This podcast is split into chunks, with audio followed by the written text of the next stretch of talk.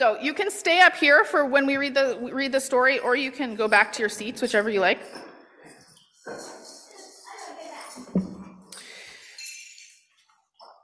So here we go, the story of Esther, which is called the Megillah. Am I pronouncing that about right?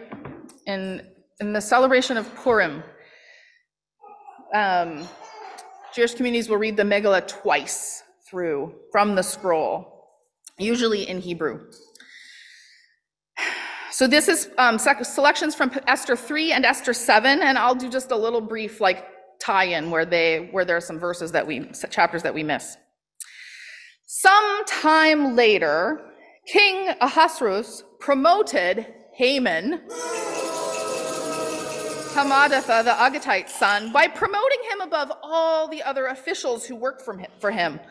All the royal workers at the king's gate would kneel and bow down to Haman because the king had ordered it so. But Mordecai didn't bow down. So the royal workers at the king's gate said to Mordecai, Why don't you obey the order? Day after day, they questioned him, and he paid no attention to them. So they let Haman know about it, to see whether or not Mordecai's words would hold true. He had told them that he was a Jew. When Haman himself saw that Mordecai didn't kneel or bow down to him, he became very angry. But he decided not only to kill Mordecai, for people had told him Mordecai's race. Instead, he planned to wipe out all the Jews, Mordecai's people, throughout the whole kingdom of Ahasuerus. Ahasuerus. Ahasuerus. in the first month, that is the month of Nisan, in the twelfth year of the rule of King Ahasuerus, servants drew pur, namely dice. So this is where the name Purim comes from in front of Haman to find the best day for his plan. They tried every day, every month, and the dice chose the 13th day of the 12th month, that is the month of Adar. Then Haman said to King Ahasuerus, A certain group of people exist in pockets among other peoples in all the provinces of your kingdom. Their laws are different from those of everyone else. They refuse to obey the king's laws. There's no good reason for the king to put up with them any longer. If the king wishes, let an order be written to destroy them, and I will hand over 10,000 kikars of silver to those in charge of the king's business. That silver can go in the king's treasuries the king removed the royal ring from his finger and handed it to Haman, the enemy of the Jews. The king said to Haman, Both the money and the people are under your power. Do as you like with them. So here we skip several chapters in which Esther is chosen from among the other women to be king, the new queen and she and Mordecai agree on a plan for how they, she can use her position with the king. So we skip to chapter 7. Then the king and Haman in for a banquet with Queen Esther.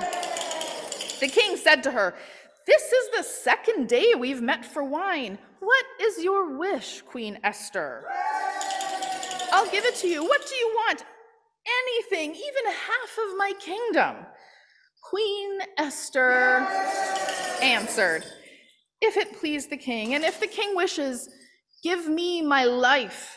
That's my wish, and the lives of my people too. That's my desire. For we have been sold, I and my people, to be wiped out, killed, and destroyed. If we simply had been sold as male and female slaves, I would have said nothing. But no enemy can compensate the king for this kind of damage. King Ahasuerus said to Queen Esther, Who is this person and where is he? Who would do such a thing? Esther replied, A man who hates an enemy, the wicked Haman. Haman was overcome with terror in the presence of the king and queen. Furious, the king got up and left the banquet for the palace garden. But Haman stood to beg Queen Esther for his life. He clearly saw that the king's mood meant a bad end for him. The king returned from the palace to the banquet room just as Haman was kneeling on the couch where Esther was reclining. Will you even molest the queen while I am in the house? The king said. The words had barely left the king's mouth before covering Haman's face with bread. Harbona, one of the eunuchs serving the king, said, Sir, look, there's the stake that that Haman made for Mordecai. The man who spoke up did something good for the king. It's standing at Haman's house, 75 feet high. Impale him on it, said the king. So they impaled Haman on that very pole he had set up for Mordecai. And the king's anger went away. For the word of God in Scripture, for the word of God among us, for the word of God within us. Thanks be to God.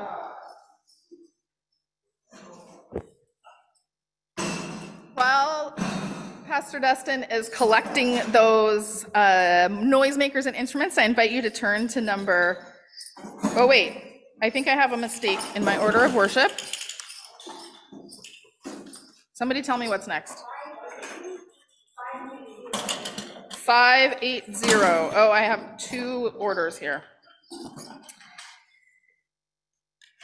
to leave the stones unthrown. one of the most well known quotes, which I did not use today, but which I think may be one of the ones that we do hear from Esther the most, is when Mordecai says to Esther, It is for such a time as this that you have been chosen, for this high stakes drama for justice. So, this next hymn is a challenge also for us to use the moment each moment and each day to choose love and justice.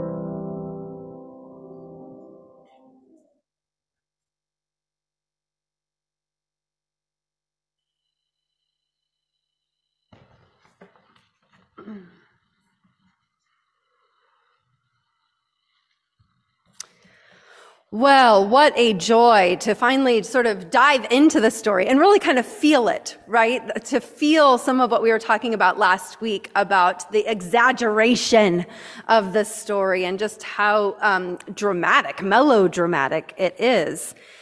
Esther ultimately is a story about ethnic nationalism and systems of oppression in Persian Empire, in the Persian Empire. So the Jewish people were the minority people within the Persian Empire and experiencing you know, ethnic hatred and oppression. And so this is a story they told in the midst of that.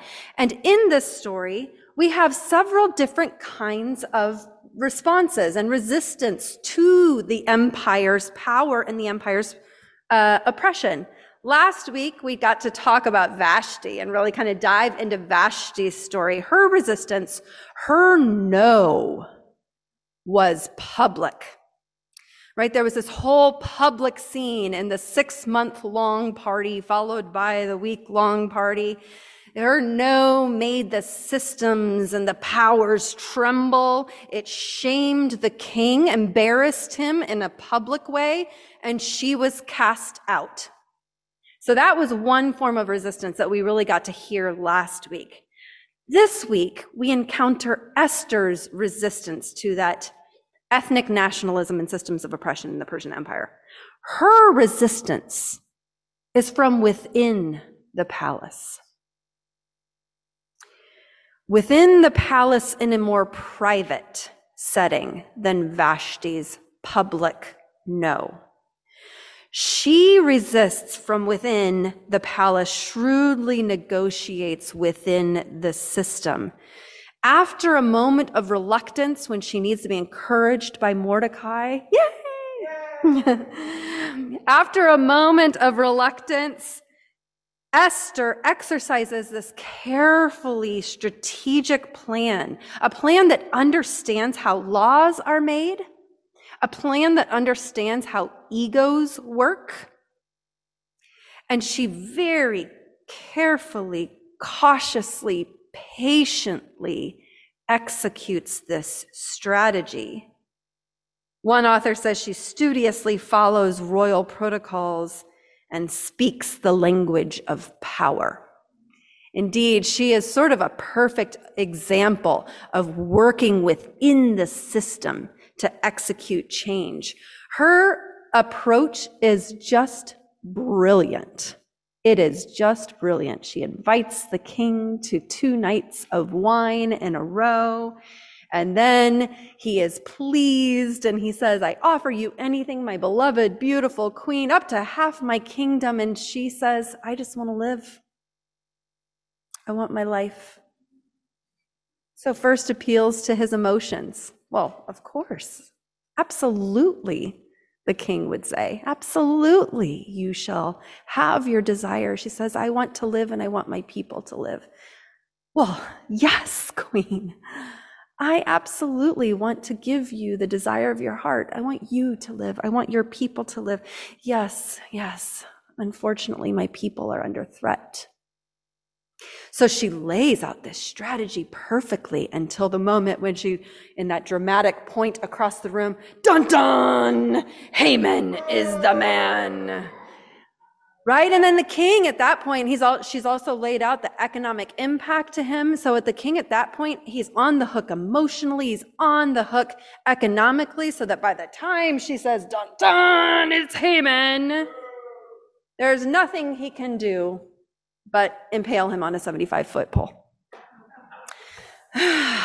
so there we go. This takes us back to what we talked about last week. This is not history. This is not a historical text. Almost no scholar thinks that it is. This is short story. This is a fantastical tragicomedy. And though it is not history for all you historians out there, it is still important right? It is not history, but it is essential and it is vital. This story of Esther, the short story written in its exaggerated form, was for, by, and about an ethnic minority people. It was for them. It was by them. It was about them. An ethnically minority people, Jews in the Persian Empire, it helped them to survive oppression, to figure out what it means to survive under severe oppression. And it is clear this week, as the story has evolved through the book of Esther, that Vashti was not an anomaly given her gender. As Amy has said throughout this series, we've seen a lot of women characters.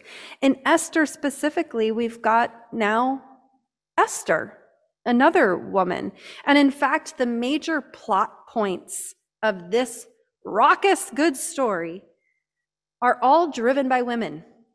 There's Vashti, there is Esther, and we didn't hear her story today, but the wife of Haman is her name is Zeresh, and she advises him at several key points in the story, at those critical points in his plot against Mordecai. So these three women really drive the plot of Esther, which is remarkable. In this ancient short story, we have a minority people surviving their oppressors' plots against them and some, you know, cathartic, bloody vengeance and impaling on stakes at the end, of course, you know, one of those grand epic finale fight scenes that you would get in a, I don't know, Lord of the Rings movie. So you've got this minority people surviving their oppressors' plots against them, and you have the minority gender driving the plot. So part of the point of this story is just representation of the powerless among the powerless. We have all heard and we all know representation matters, right? Thanks to Dustin when the pastors were talking about this uh, scripture last week, whenever it was, it was introduced to Heartstopper. and Dustin, in thinking about this story of Esther and the importance of representation, shared with us how many of you have seen Heartstopper? Is familiar? It was a graphic novel turned into a Netflix series. Um, and I, so it's taken me down this whole rabbit hole, which is very exciting. Thank you, Dustin. And one of the um, headlines that I read when I was going down my little rabbit hole was young gay people being out and happy. It's revolutionary. Meet the Heartstopper generation. So Heartstopper tells this really like lovely story, queer, young queer love story in high school. And uh, part of what the commentary is around this is that millennial generation is watching this show and waiting for the trauma, right? Waiting for the plot to take a turn for the nasty. And instead, it doesn't. It doesn't. We get a queer story. Trauma is eschewed for the celebration of young and queer love in full bloom, blossoming in the place where trauma used to live. And what a delight that is in the generational shifts. So that older queer folks are experiencing this as a bit of healing for the stories that they grew up with or the stories they did not grow up with. Representation matters. It matters in children's media, races, genders, abilities. And as I heard reporting report on NPR as I was driving home from church this week, you know, I was thinking about this text and I heard on NPR in elementary school classrooms where men of color, men in general, are underrepresented.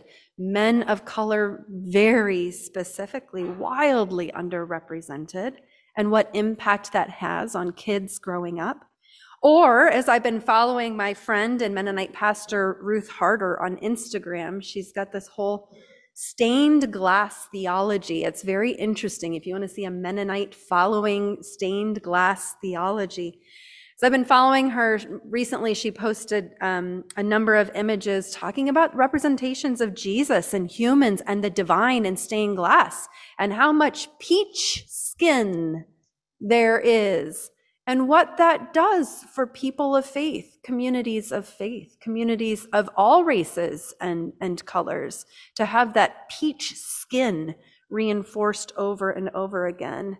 Representation matters. And so, what a unique and wonderful hero Esther is. Yay! Yay, Esther. Thanks again to Robin for Brenda Salter McNeil, who, as I mentioned last week in her most recent book, Becoming Brave, uses the story of Esther as her framework for understanding her own emerging call um, within the racial reconciliation movements within the church. In reflecting on Esther, she says, Now it is Esther's turn to find the courage to speak truth to power this is what author Ada Maria Isasi Diaz describes in her book, Mujerista, Theology, as the declaration of women to assert themselves in conversations to which they have not been invited. The declaration of women to assert themselves in conversations to which they have not been invited by saying, and here you're going to find out that I really do not speak Spanish. Permítanme hablar. Can, um, can someone else say that first word for me? Who speaks Spanish? Permítanme. Permítame. Thank you. Permítanme hablar. Permítanme hablar. Permit me to speak. Got it? Permit me to speak. In other words, I have something to say. As Esther moves forward by faith, she will discover that she is not just a mousy little girl who happened to win a beauty contest, but that she is, in fact, a warrior. All of the struggles, heartache, and adversity she has been through have proven that she is a woman who is brave and stronger than she thinks. Indeed, representation matters, and, repre- and representation mattered to Brenda Salter McNeil to see the example of Esther as one who was in a position for just a time as this to speak truth to power. So, this is part of why Esther made it into the canon, I do believe. The powerless, she was the powerless among the powerless. She represented the powerless among the powerless, perfectly using her access to power to protect her people and get a little vengeful comeuppance while she was at it. It is, after all, a short story and not history. And I think this is a key that this is not just representation for representation's sake, but for a specific end. Being able to speak up for the vulnerable is what Esther did. Being able to do what is right, being able to speak truth to power, which is exactly what we talked about last week with positionality. I think it was Amy who brought up that idea of pos- positionality that we learned with Fleur Larson. That's exactly what Esther is. She is in, she uses her positionality to affect change. And it's a word, I think, for me and for many of us as we consider our own place in our own empire, as we consider our own place of people of faith, people of privilege, people with some access to some power it's a good invitation to think about what is our own position and role in the empire. For example, if you've got um, relationships in the city um, council or uh, parks department, this is an excellent time to sidle up and cash in some relational capital for the sake of our neighbors. As we wrap our series on the festival scrolls and these forgotten books of the Hebrew Bible don't appear much in Christian circles. What a joy it is to land at the story of an unlikely and reluctant hero. To remember that we too belong in our communities, that we too have a role to play in our community. We too have the capacity to affect change. We too are part of God's beloved family. Thanks be Thanks be to God. May we all use our possessions to affect that change together. Amen.